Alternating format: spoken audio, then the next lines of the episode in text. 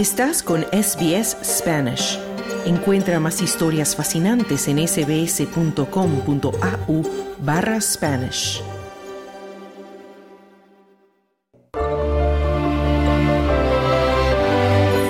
Comunidad.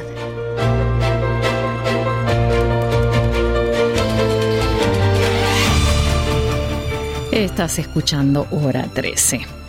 A todos aquellos que últimamente han probado una cerveza en un pub o restaurante, seguramente les ha llamado la atención la gran cantidad de variedades y estilos de cervezas que se ofrecen en Australia. Pale ales, stouts, lagers, pilsners, porters, sours son solo algunas de las variedades que hoy están disponibles en el mercado.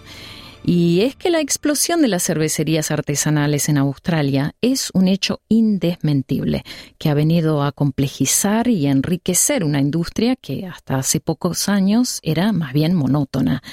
Pero no solo las microcervecerías comerciales están ofreciendo nuevos productos, sino también los mismos consumidores que se han vuelto creadores de sus propias cervezas gracias al auge del movimiento de preparar la propia cerveza en casa una nueva tendencia que se vuelve cada vez más popular. Para aprender a navegar mejor en este creciente y rico mundo de las cervezas artesanales, nuestro compañero Claudio Vázquez entrevistó al especialista en cervezas Joshua Laurie, quien comienza explicándonos las razones de este auge cervecero. ¿Qué tal? Muchas gracias por, por este, este llamado. Respondiendo un poco a tu pregunta, yo creo que, que son muchos factores, la verdad partiendo por un tema de demanda, la demanda de los consumidores yo creo que, ha sido principalmente el impulsor de este auge de la cerveza artesanal. Mucha gente está buscando cervezas como un poco más únicas, más sabrosas, diferentes que a, a las lagers, que son de producción masiva y que dominan mayormente el mercado. La, la cerveza artesanal te permite un poco experimentar con esto de los diferentes estilos, sabores y técnicas y creo que eso es como una de las principales situaciones o yo creo que principal eh, motivo de esta demanda.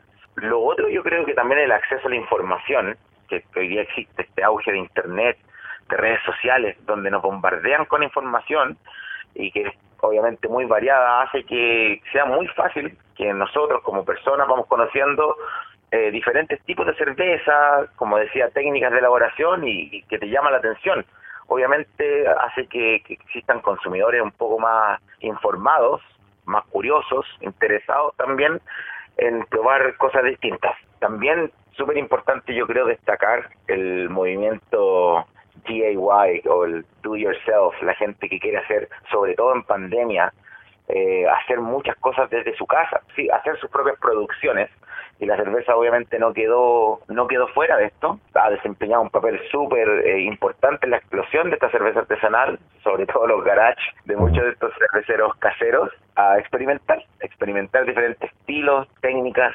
estudios eh, así que yo creo que también es un factor súper importante este tema. El localismo creo que también es otro factor. Este tema de, del crecimiento ha afectado mucho. El tema de que la gente quiere consumir productos locales. Hay casos que, por ejemplo, en Tasmania, cervecerías que producen todos sus ingredientes. O sea, ellos son, son muy orgullosos de producir todos sus ingredientes en Tasmania y también por parte del consumidor de apoyar a las empresas locales atrae más gente interesada en apoyar las comunidades. Y mm. por último, yo creo que es una, la innovación, la innovación que la industria presenta constantemente, este tema de, del estudio, la creación de nuevos estilos, adiciones a estos estilos que generan sabores que no se parecen a nada de lo que venimos probando, entonces creo que llama mucho la atención.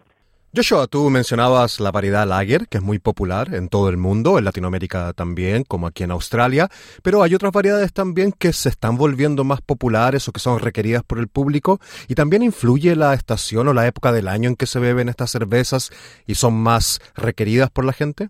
Primero, yo creo que hay que tener en cuenta que las preferencias cerveceras pueden variar mucho de una persona a otra ya que hay muchos otros tipos de cerveza, por ejemplo, populares aquí en Australia, en el mundo. O sea, es un hecho de que, como tú bien dices, la cerveza lager es eh, mundialmente la más popular, como decíamos antes, la principal producción del mundo es, respecto a este estilo, pero también hay, hay, estilos que están tomando harta fuerza, por decir así. Generalmente las personas prefieren esta cerveza rubia, ligera, eh, refrescante durante, durante los meses de verano, sobre todo en las zonas que, que hay más calor, refiriéndonos a Australia, mientras que otros pueden disfrutar una cerveza más oscura, rica durante los, los meses, perdón, eh, más oscuros. Me refiero a una stout, me refiero a una porter. Pero en definitiva, eh, yo creo que depende mucho de los gustos y preferencias. Ahora, respondiendo a tu pregunta, yo creo que los estilos más populares, por decir así, los consideraría tres que serían los lager, obviamente, pale ale y la cerveza sour, estableciendo una pequeña diferencia entre ellas. La lager es una cerveza que se fermenta a temperaturas bajas y es súper popular, o sea, yo creo que todos conocemos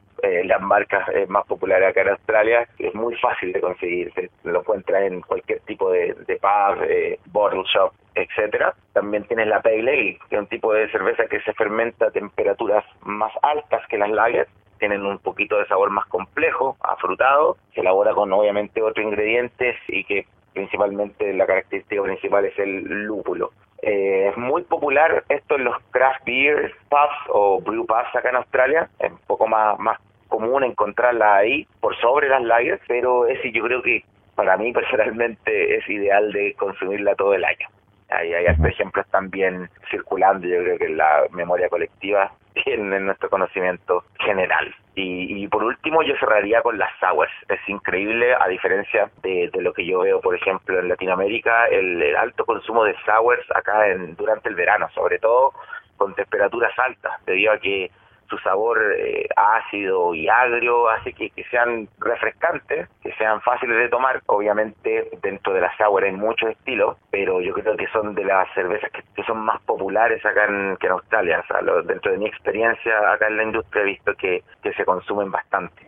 Bueno, una cosa es elegir la cerveza entre tantas variedades que existen, como hemos comentado, y otra cosa es servir la cerveza y servirla de manera adecuada, según la temperatura que recomienda el productor, ya que no todas las cervezas se sirven excesivamente frías, ¿no? Como se hace en muchos países del mundo. En este sentido, Joshua, ¿qué consejo nos puedes dar para servir de manera adecuada una cerveza y también, ¿no? A qué temperatura se deben beber dependiendo de su variedad? Sí, o sea, o sea, no hay una, no, no quiero sonar tan estricto, pero cuando se sirve cerveza en casa, yo personalmente siempre recomendaría servirla en un vaso bien limpio, o sea, más que beberla directamente de la botella o de la lata. Y netamente porque esto permite apreciar mejor el aroma, eh, el sabor, el aspecto de la cerveza. Independiente del tipo de cerveza, o sea, sin ir en profundidad a esto, es importante también servirla correctamente. Y en este caso sería básicamente sostener el, vaso, que no tiene que ser del estilo ni nada, o sea, un vaso limpio es suficiente. Sostener este vaso en un ángulo de 45 grados y vertir la cerveza por el lateral del vaso, tratando de conseguir unos 2 centímetros de espuma. Yo creo que, eso es lo ideal. ¿Qué es lo que logramos con esto? ¿Por qué, por qué este, este protocolo? Porque de esta forma nosotros logramos un poco abrir, por decirlo así, la cerveza ya que el contacto con el oxígeno hace que, un poco como que se despierten los sabores, que exprese mejor y un poco más sus aromas. Entonces nosotros vamos a disfrutar de una mejor experiencia, aún así sea en casa, aún así quizás no con la con la recomendación, eh, con, con el vaso recomendado por el productor en este caso. Otra cosa importante, o sea, un más técnica, que cuando nosotros hacemos esto, se escapa el exceso de dióxido de carbono. Entonces nos da un alivio a la sensación de hinchazón que nos produce esta bola de gas que uno siente en la garganta, en el estómago, cuando uno bebe directamente de la lata o botella. Entonces eso eso beneficia mucho. Lo otro es que este, esta liberación de, de, este dióxido de carbono funciona mucho mejor en nuestro estómago también al momento de mezclarla con comida. Y respecto al, tema de las temperaturas, claro, son un poquito más diferentes. Las cervezas lager suelen servirse un poco más frías, en un vaso más alto y estrecho, que ayuda un poco a resaltar la carbonatación y el color de la cerveza, ayuda un poco más a mantener la espuma.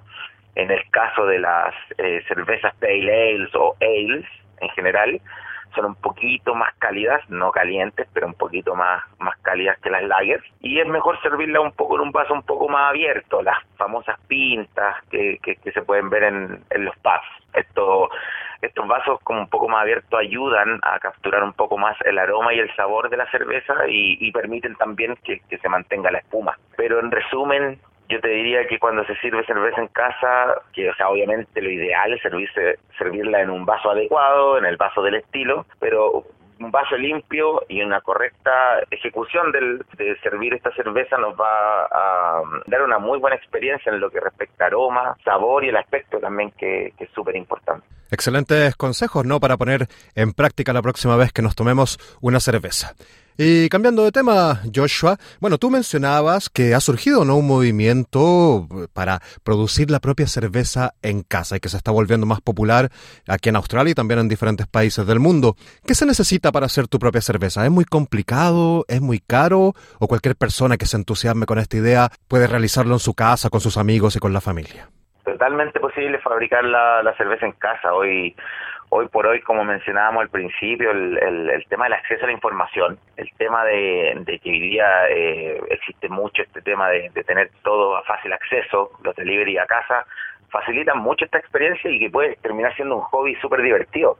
Particularmente acá en, en Australia, en Melbourne, hay muchos grupos de homebrewers, eh, gente que se apoya entre sí, comunidades que tú participas como en un club y que se apoyan, gente de distintos tipos de conocimiento, conocimiento un poco más avanzado, eh, personas que recién están comenzando en este mundo y obviamente durante dentro de esos foros te vas ayudando, haciendo preguntas, eh, hacen que esto sea un, perfecto pasatiempo, como te digo. Hoy existen varias alternativas para hacer cerveza en casa, no solamente las más complejas, incluso hay eh, compañías que venden el líquido base para hacer la cerveza, que sería este, en este caso el mosto, listo para tú fermentarlo en casa por lo que podríamos decir que solamente teniendo un fermentador y ojalá un pequeño control de temperatura, tú pudieras tener tu cerveza en casa en un par de semanas. O sea, eso hoy día es efectivo y hoy día se puede hacer. Ahora, también se puede hacer desde el, desde el proceso un poquito más desde cero, por decirlo así, y que tampoco requiere una gran cantidad de inversión, en este caso monetaria, para poder realizarla. Estamos hablando básicamente de tener una olla grande, de, buena capacidad, un par de productos para la desinfección, ya que es muy importante, muy, muy importante la limpieza en términos de, de hacer de hacer la cerveza por el tema de, de los microorganismos, bacterias que puedan que puedan haber entre medio. Con este fermentador, como te digo, que puede ser un fermentador plástico, no no no te va a costar una gran cantidad de dinero y, y sería incluso haciéndolo desde la cocina de tu casa, no necesitas ni tampoco un fogón especial eh, ni nada y ya puedes conseguir este tema de, de hacer cerveza artesanal desde tu propia casa. Si hay alguien interesado, yo le, le dejaría la recomendación de que contactara a los grupos de, de homebrewers más locales que tengan cerca de su casa o también si son más un poco más del lado lector, yo le recomendaría leer el libro eh, How to Brew o Cómo hacer cerveza, que sé que está disponible también en español, de John Palmer. Y es un libro súper didáctico, es muy fácil de seguir para las personas que recién se estén iniciando en este mundo de la cerveza. Bueno, ahí tenemos un nuevo hobby que podemos compartir con la familia, con los amigos y que además es muy sabroso. Y Joshua, bueno, hemos hablado de, de variedades, de técnicas, de conocimiento. El mundo de la cerveza se ha complejizado cada vez más. Y en este sentido yo te quisiera preguntar también si tú consideras que se puede comparar con la industria vitivinícola. ¿Es la cerveza el nuevo vino? ¿Ha logrado esa complejidad? ¿Crees que esa comparación es adecuada? Personalmente sí, yo creo que la cerveza ha evolucionado en los últimos años para convertirse en, una bebida hoy día de amplia variedad de estilos, orígenes, es una industria que cada vez está un poco más compleja, o sea, uno nunca termina de aprender, siempre estamos en constante eh, aprendizaje con el tema de la cerveza. Obviamente hay expertos, catadores que están profundizando en su conocimiento, nosotros estamos personalmente leyendo siempre de la industria, hay personas que toman el camino de ser jueces de cerveza hoy por hoy, hay competencias mundiales que se realizan para, para determinar las calidades, la, el acercamiento que tienen a los estilos base. Se ha tornado muy popular, el, el, tema del consumo del consumo es, es innegable, pero también yo tendría súper en cuenta que la industria vitivinícola tiene una larga historia, tradición en el tema de elaboración y producción de vino, está súper arraigada en muchos países, hablamos de Francia, hablamos de, Italia, de este mismo país que es Australia, es un gran exportador de vino, entonces siento que también es, es, un mercado que no podemos obviamente menospreciar ni, ni tampoco bajarle el perfil totalmente. Ahora, ambas industrias tienen sus propias características únicas. Yo no las compararía. Yo creo que es importante que la que diferenciar que la experiencia del vino ofrecen experiencias gustativas, eh, que como lo queramos llamar, súper diferentes y complementarias. Ambos pueden ser disfrutados y apreciados por por el tema de, sus variedades, o sea, y con diferentes tipos de comida. Bueno, hemos visto que este mundo se ha vuelto cada vez más complejo, el mundo de la cerveza, y también con una oferta mucho más amplia de variedades para todos los gustos. Así que me imagino, ¿no?, que nuestros auditores ya estarán entusiasmados, preparándose para beber la próxima cerveza, siguiendo los consejos que nos has dado el día de hoy. Joshua Lorry, muchísimas gracias por los datos, por los consejos y también por conceder esta entrevista a Radio CBS. Muchas gracias a ti y invitarlos a todos a que vamos consumiendo cerveza independiente, a, meternos un poco más en el conocimiento de esto y a ser consumidores un poco más conocedores de nuestro de lo que de lo que estamos consumiendo. Dale un like, comparte, comenta. Sigue a SBS Spanish en Facebook.